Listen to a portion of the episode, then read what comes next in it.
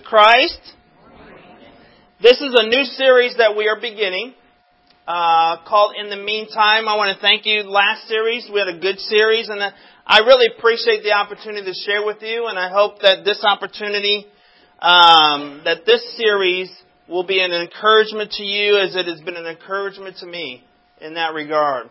Remember, after, right after worship service, I'm going to be in the uh, fellowship hall where the tables are and there's coffee. If if there's something you want to discuss as it relates to the class, or just you know maybe from the last class, we can just take a few moments. And uh, it's the goal of getting fellowship extended into that room. You know, since the Hispanics are going to be moving into the auditorium, so it's a great time to sit around, have coffee. If anybody wants to bring free food next time just bring it. You know, we'll all share uh, in that regard. If you had an opportunity to go back in time to your teen years, if you had an opportunity to go back in time to your teen years, how many would do it? Anyone?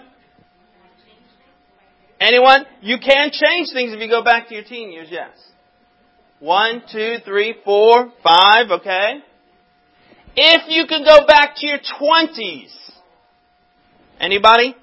One, two, two, three, four to your 20s. Okay. If you can go back to your 30s. 30s. One, two, three. Okay. Okay, now for, you gotta understand, what about the 40s? 40s? There you go. About the 50s? 50s for the, for the, for the, for the seasoned citizens here? Okay? Most people want to go back in time. Why? To make a change. To change something that happened. Okay? Something typically usually not very good. That they can maybe a different choice, a different situation, to make a change along that line. Okay? That is what we are going to be talking about today. We're going to be talking about, and we're going to be addressing this question. What do you do when there's nothing you can do? What do you do when you're in a situation and you can't fix it? Okay? This is a long series of kind of looking at this whole concept of what do you do when you're in a, what we call a meantime moment. As somebody pointed out, the word mean is in the meantime moment, right? And so that's what we're going to kind of look at. What do you do when there's nothing you can do? Let's just share a little bit about what we're talking about when we're talking about a meantime moment. Okay? A meantime moment has three qualities in it. One, it's a new normal. Everything is going great, something happens, all of a sudden it changes everything. You go into work, you get called into a meeting and they say, we're going to have layoffs. What? And you're top on the list. One time I was working in manufacturing and they called a meeting on the floor and so they wouldn't get any lawsuits. They decided, okay, right down here, you guys stay, you guys are fired. People are jumping lines and just, you know, everything. But it's a situation, it's new, it's a new normal. Okay? That's one of the qualities. You get that phone call from one of your parents and they say, I can no longer take care of mom or dad. We need your help. Changes everything, doesn't it? So, a, a meantime moment is a new normal is created. Number two, you don't like it. there are things that change. Hey, I got a new job. I'm getting a raise in it. That's not a meantime moment. That's a happy moment. A meantime moment is something that a new normal is created and you do not like it. And you're like, wow, this is not what I had planned for me. This is not what I wanted to take place. Can anyone think of an example? You got fired. You got okay, same situation, you know, you got fired. I don't like it. Now some people go like, I like this. I'm gonna like the unemployment, you know, it's like Yes. You get you go to the doctor and you find out you do have cancer. Yeah, you don't like it. And believe me, I think that's why fewer people go to the doctors because they don't want to know, even though they should know. But they're afraid. Before we didn't were afraid of going to the doctor because we didn't think the c word would be used. And all of a sudden, man, Any other example? Death of a loved one? Yeah. It's a new normal and you don't like it. So, yeah, exactly. Along that line. And the third element is it's not going to change anytime soon. It's going to go on maybe for a year, maybe two, maybe three, or maybe permanently. Now, for those of us that are in our 50s, we start getting it. It's all of a sudden we start getting an ache and a pain. We go to the doctor, says you're not going to die, but you're going to struggle with this arthritis for the rest of your life. And you're like, what the heck? I thought when I became a Christian, I wouldn't have any aches and pains. Right? I thought when I became a Christian, you know, everything would be great. It's a new normal. You're in a marriage situation, you're not going to get a divorce, but then you realize, you know, this is this is not my ideal dream of a marriage. I don't like it. I can't get her to change. I can't get him to change. What do I do? What do you do when you feel like there's nothing? Well, I can nag, but you realize that doesn't work. But what do you do when there's nothing you can do? So you get the, you get told, "I want a divorce," and you're like, "What?" Didn't even see it coming. I don't like it. This is not, you know, it's a new normal now. What do I do? A child is born but has special needs. God, what do I do? Wait a minute. What do you do when there's nothing you can do? This is what we're going to be focusing on for the next few weeks as we look at this whole issue, this whole topic along that line. Here's three challenges though. Here's three problems. Number one is we believe we can fix it, right? We think we can fix this situation. That's one of the problems I have as a guy and as, you know, kind of someone that likes ministry. If somebody comes to me and tells me a problem, I usually can go, well, this is what you need to do. This, this, this, this, this, this, this. But there have been many times somebody comes up to me and tells me their problem and I'm like, I, I, I be warm and well fed. I don't know what to tell you. Because it's so, it's so challenging. You're in debt and you're going to stay in debt for the rest of your life because of situations that happen. It may be your fault, it may not. It didn't matter. You're in it. What do you do when there's nothing you can do? Okay?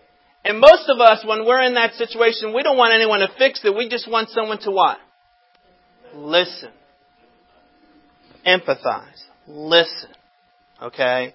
And that's really true. So that's one of the challenges. The other challenge is when you're in a meantime moment and you're in that kind of a situation and you think, God, why, why can't I be married? Why can't I have kids? And you look around and you see everybody else has it all together. Right? Why can't I have a child like this family? I joke all the why can't I have children like like Doug Portels? Why not? Why do I have to deal with what I'm dealing with? Okay? Why did I do that? Yeah. The surrender help me to control the things I can't control. That I can. And the wisdom, of, but that's the key. Sometimes we don't know the wisdom to know the difference, number one. But we do look around and everyone's, you know, everyone's getting, you know, they have the family they want, they have the money they want, they have the skills they want, they have the looks that I wish I had. God, what do you do when there's nothing you can do? And the last challenge is God is silent. You prayed and you prayed and you prayed and like, all right, God, what's the answer? And you hear nothing. That's the answer, but we don't know how to interpret the answer. And so we begin to think, God angry with me? Or he's apathetic? You know, or he's just absent. Hey, I'm, I'm really busy over here with other things in the world. I'll get to you later. And that's the challenge that we're faced with, okay? And this is what we believe, that God, we believe that God is either angry with us, apathetic, or absent. And then for most people, they just say, I, am out. I quit. Why am I going to continue if God's angry with me, apathetic, or absent? And that's where the challenge comes in.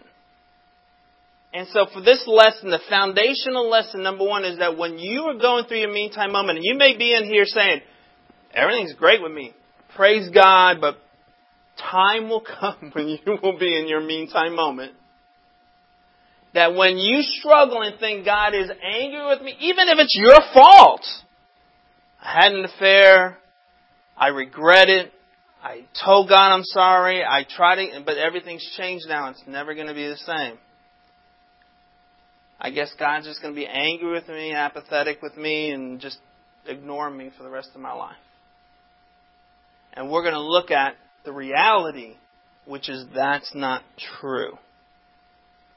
Just because you're going through a meantime moment does not mean God is absent, apathetic, or angry with you. And you may look at me and say, all right, prove it. Okay, look at Romans chapter 15. Romans chapter 15 in verse 4.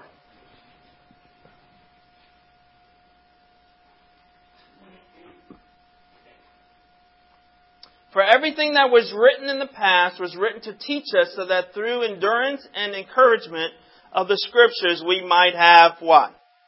Hope. We know God said, and, and, and, and we know that John wrote, For God so loved the world that he gave his one and only Son. He didn't say God so loved only good people. He says God so loved the world. So I'm thinking, is there an example of somebody in the scriptures that went through a meantime moment and yet, we know God was not angry, apathetic, or absent. Job was one, right? He felt that way, but it wasn't true.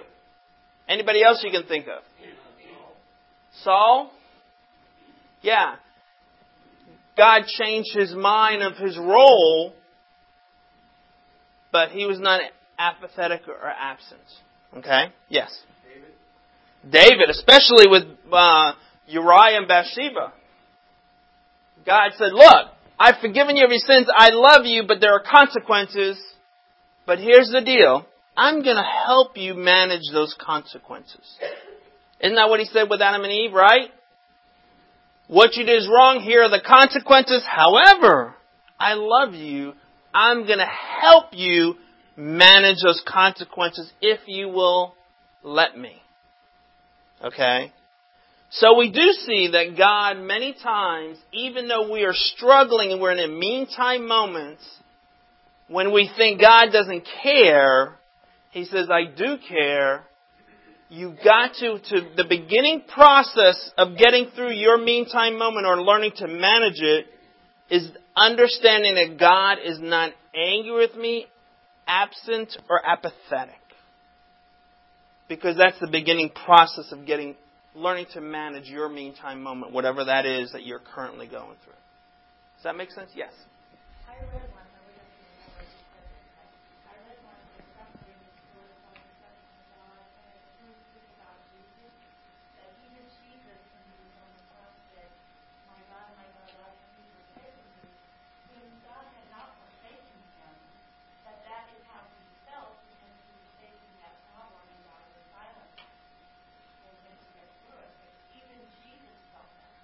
Exactly. And therefore, it is normal to feel that way, but the question is where are we going to put our faith and our trust? So, as you're going through your, whatever your meantime moment is, as you're going through it, you need to understand that God is not absent, apathetic, or angry with you. But, the opposite is true as well. Meaning, do you remember times in your life where you're like, God, I love you, but can you stay over here? I'm going to go do something I know you really don't approve, and I don't want you to know. So if you could stay here at the church building, this weekend I'm going to do this. And I love listening to KY, you know, Christian radio, but not at this moment. so is that okay? You know, I'm going to do something and I just don't want you around. And we laugh because we've all been there, right? Was God really absent? No. So in the same way, when there are times in our life when we didn't want God around, God goes, I'm right here.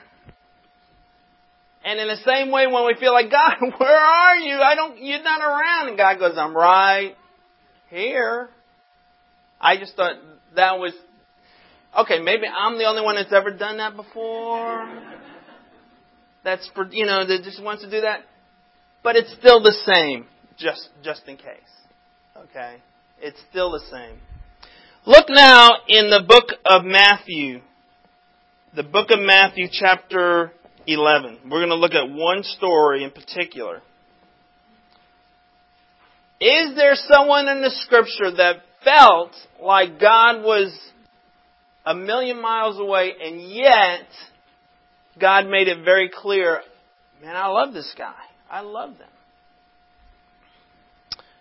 Matthew chapter 11, I'm going to begin reading in verse 1. After Jesus had finished instructing his twelve disciples, he went on there to teach and to preach in the town of Galilee. When John, John the Baptist, heard in prison what Christ was doing, he sent his disciples asking him, Are you the one who is to come, or should we expect someone else? Jesus replied, Go back and report to John what you hear and see.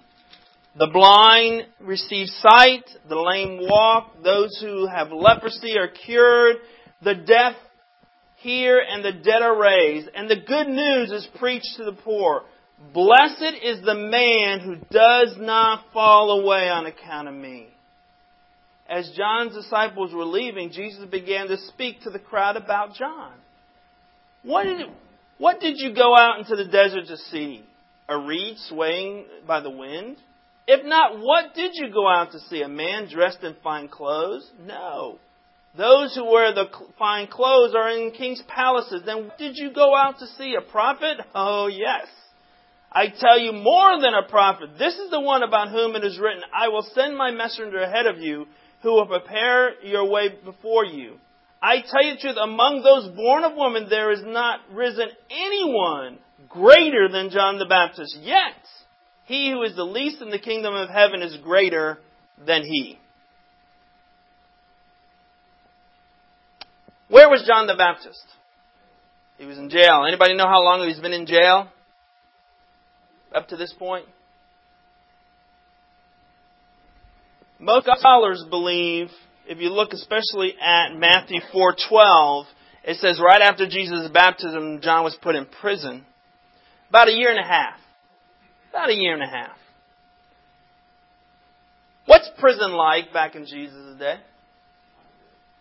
They have cable TV, three meals a day. What was different about prison back then?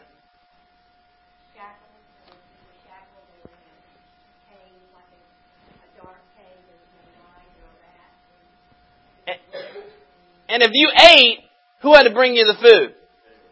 No. Who had to bring you food? Friends and family, right? Otherwise, you don't eat. You died. John's in there a year and a half. Why did he send his disciples to Jesus? Why did John the Baptist send his disciples to Jesus?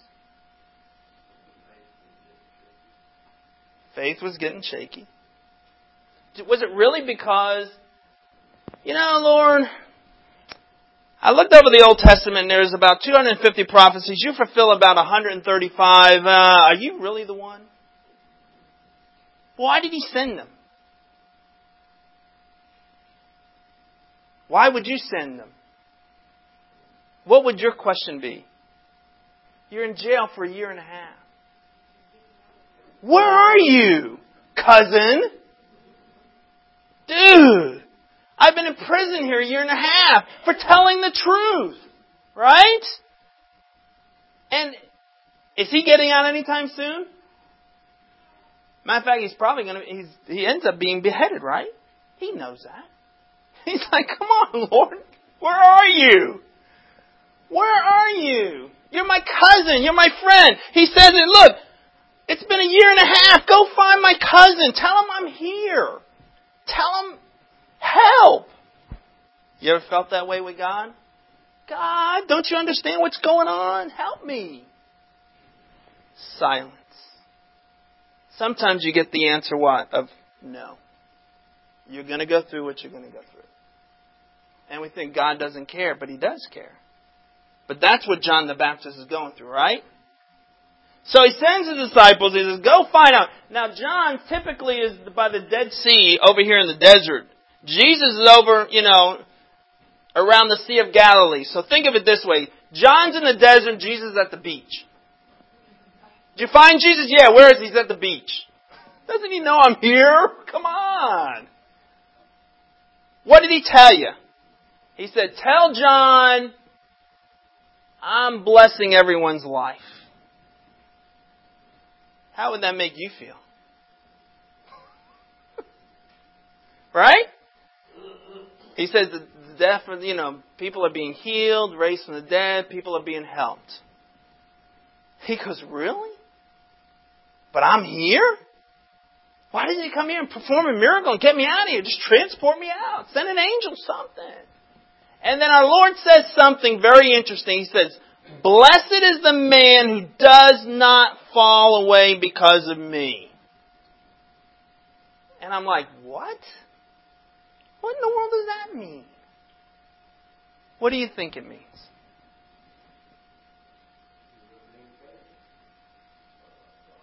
I'm talking about John. What does it mean? Remain faithful, but Jesus, blessed is the man who doesn't fall away because of me. Who would fall away because of Jesus? What?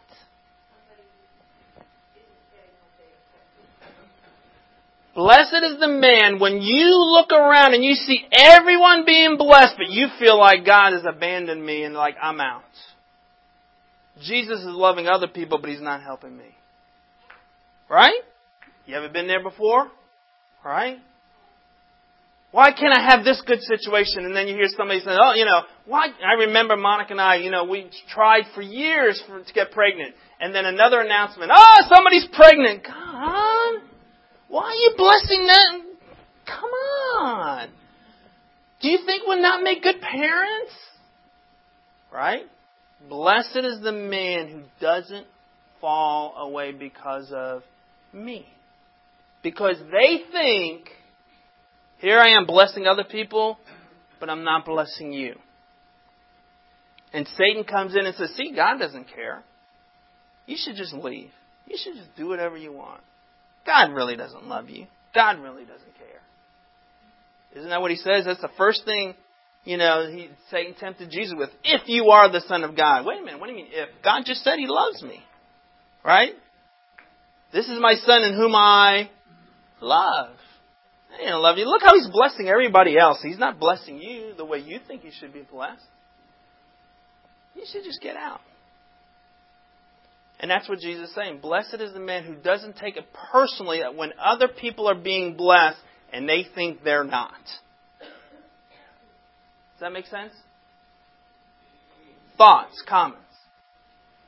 Yes.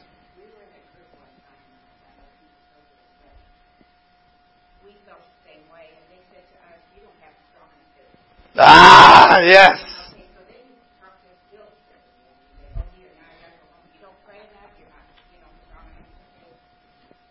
That's next week's lesson. That is next week's lesson. No, it is. Because they say you just don't believe enough. And you're like, I don't know how else to pray. I don't know what else to do. I'm out. That was kind of Old Testament philosophy. But even God rebuked it among Job's friends and said, You don't know what you're talking about. You think these bad things are happening because he did it, he committed a sin. He didn't. There's just a bigger picture going on. Yes.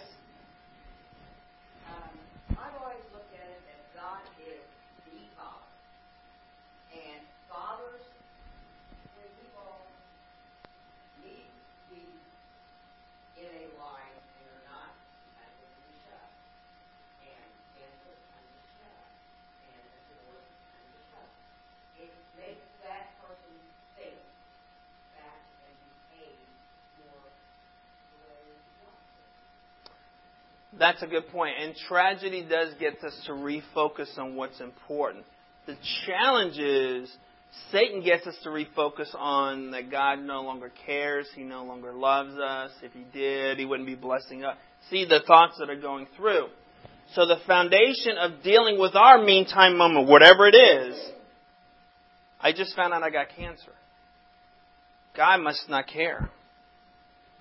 How did Jesus feel about John the Baptist? I love this guy. I love him. There's no one greater. He's my cousin. I love him. But there's something else going on that's bigger than what we know. That's class number three. Okay? But you, you see the process? The process is when we are in our meantime moment, God is not absent, apathetic, or angry with you, even if it's your fault. Even if you caused the suffering. I got cancer because I smoked most of my life. I know people that got cancer and they didn't do anything. Right? But this is the challenge we face. Yes, does somebody else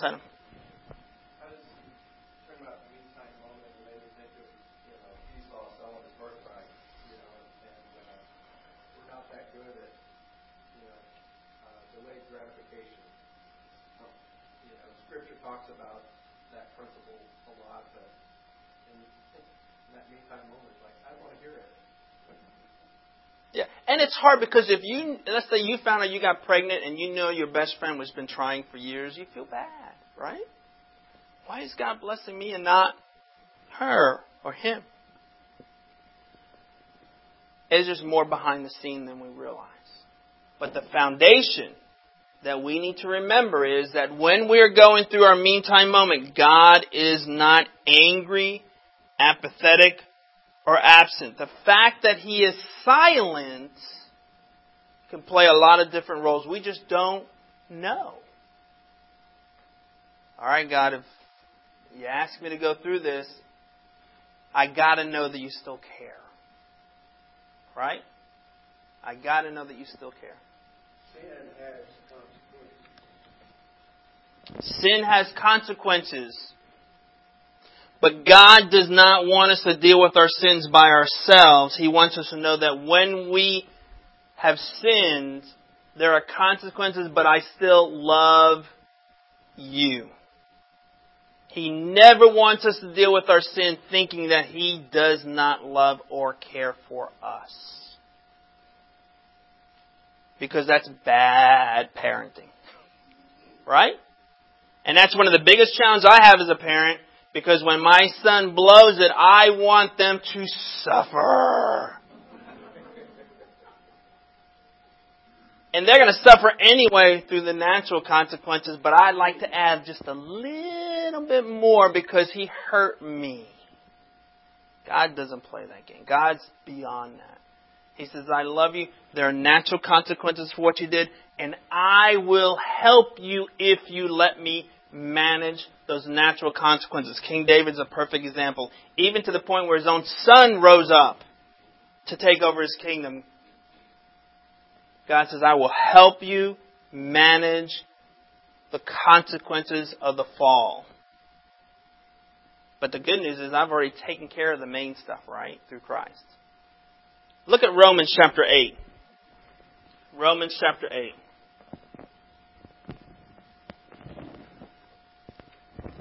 In verse 31.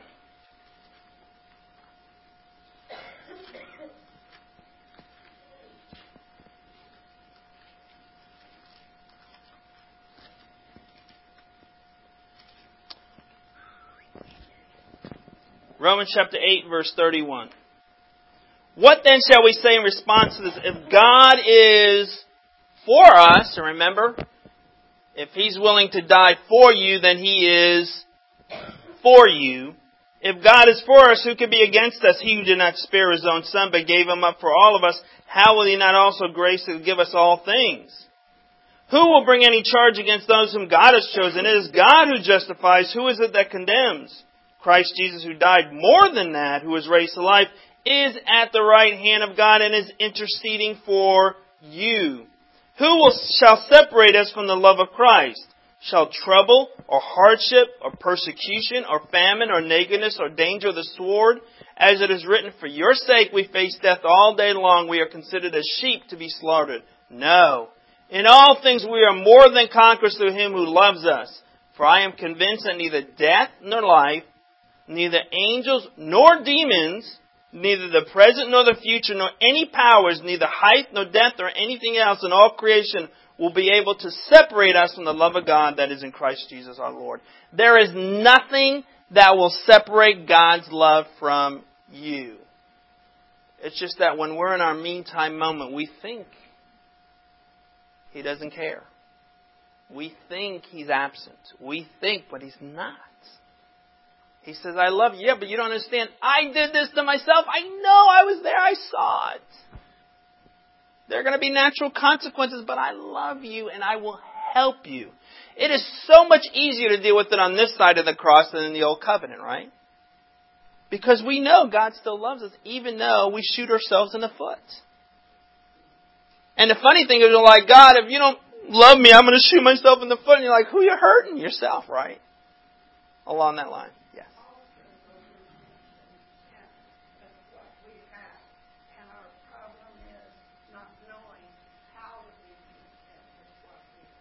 And the first step of being content, God loves me. God loves me.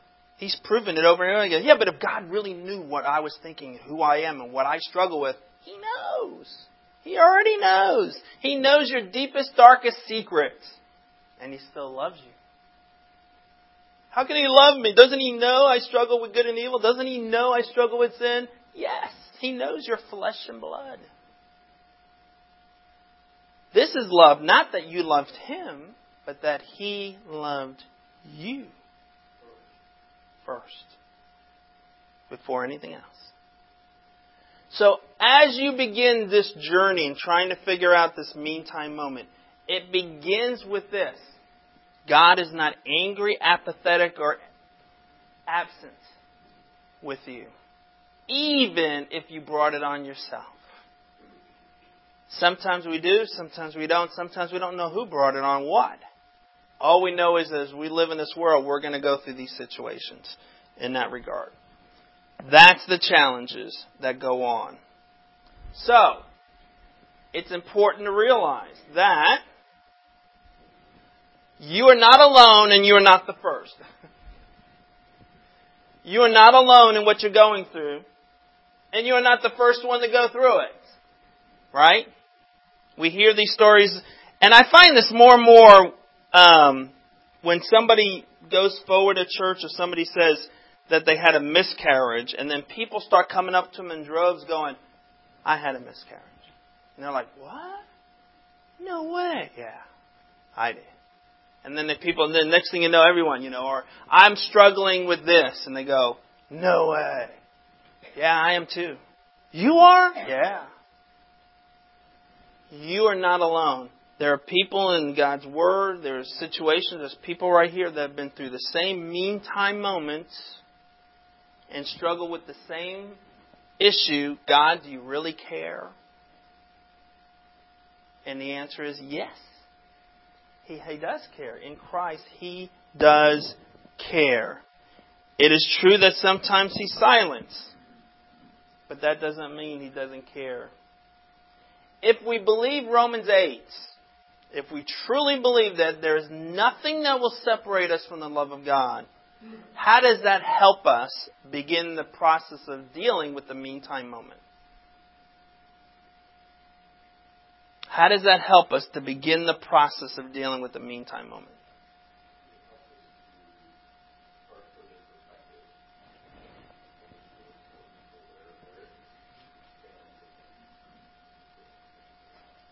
It helps us put things into perspective, especially when Satan's trying to use it as a way to get us to quit on God.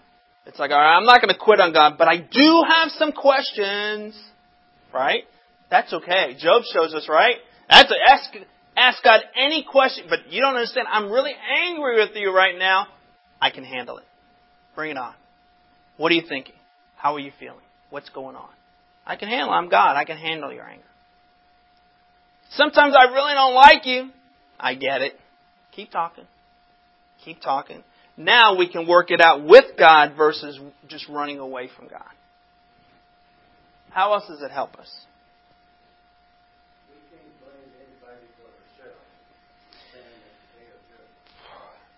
We can't blame anybody but ourselves in the choices that we've made, but let me tell you, there are many times God says to those that done evil, you shouldn't have done that. You shouldn't have taken advantage.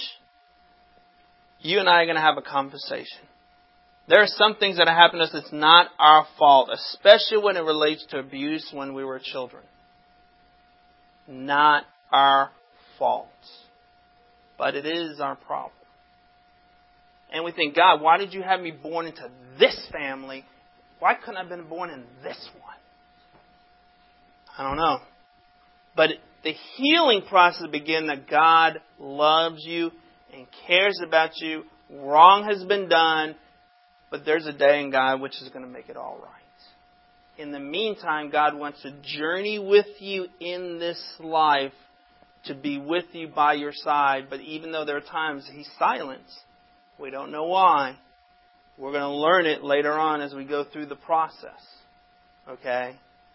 But it all begins right there. So that's an, that's an excellent, excellent point. Anybody else?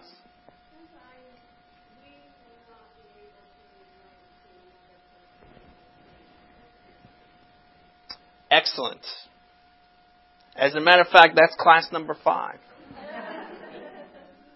Which is true. And sometimes we need to just be honest with I have no clue what you're going through. None. I adopted my three kids at 12, 9, and 7. Those of you who have little infants and changing diapers, I have no clue what you're going through because I refuse to do it. That's why I adopted older kids.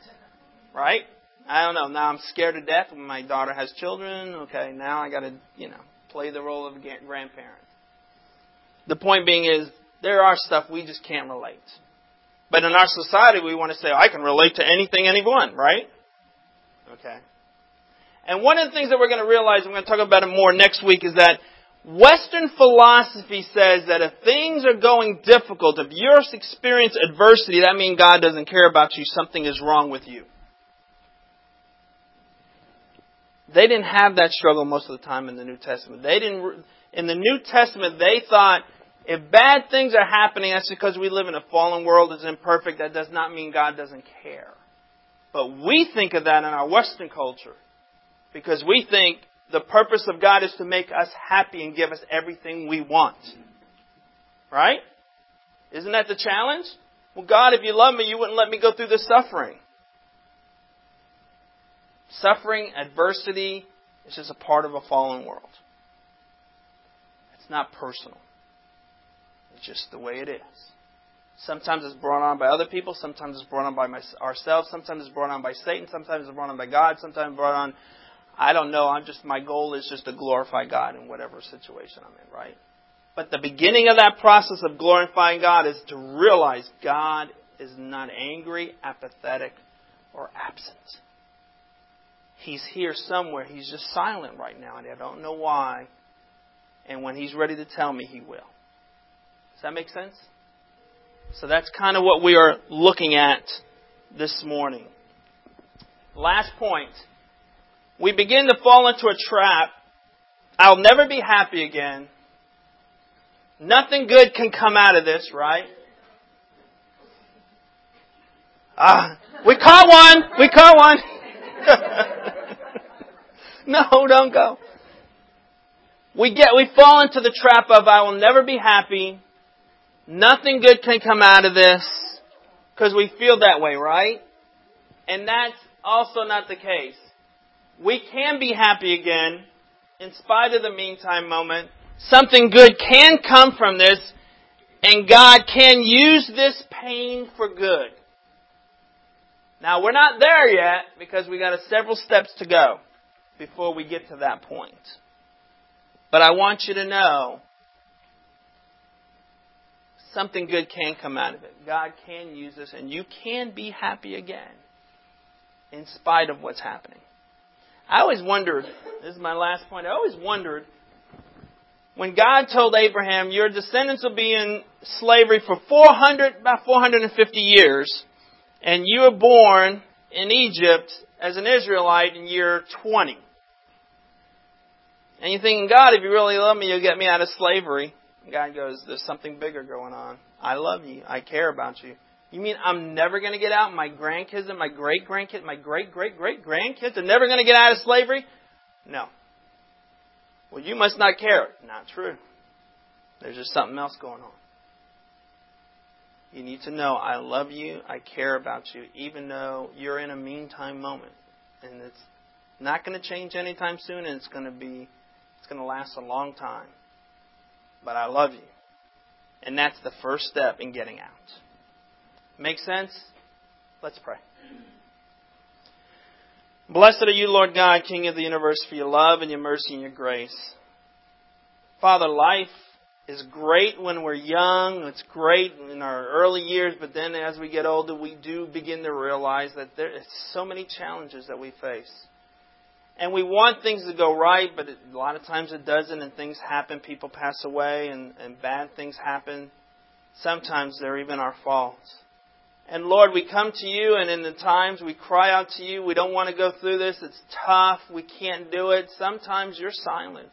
Or sometimes you say, I need you to go through this.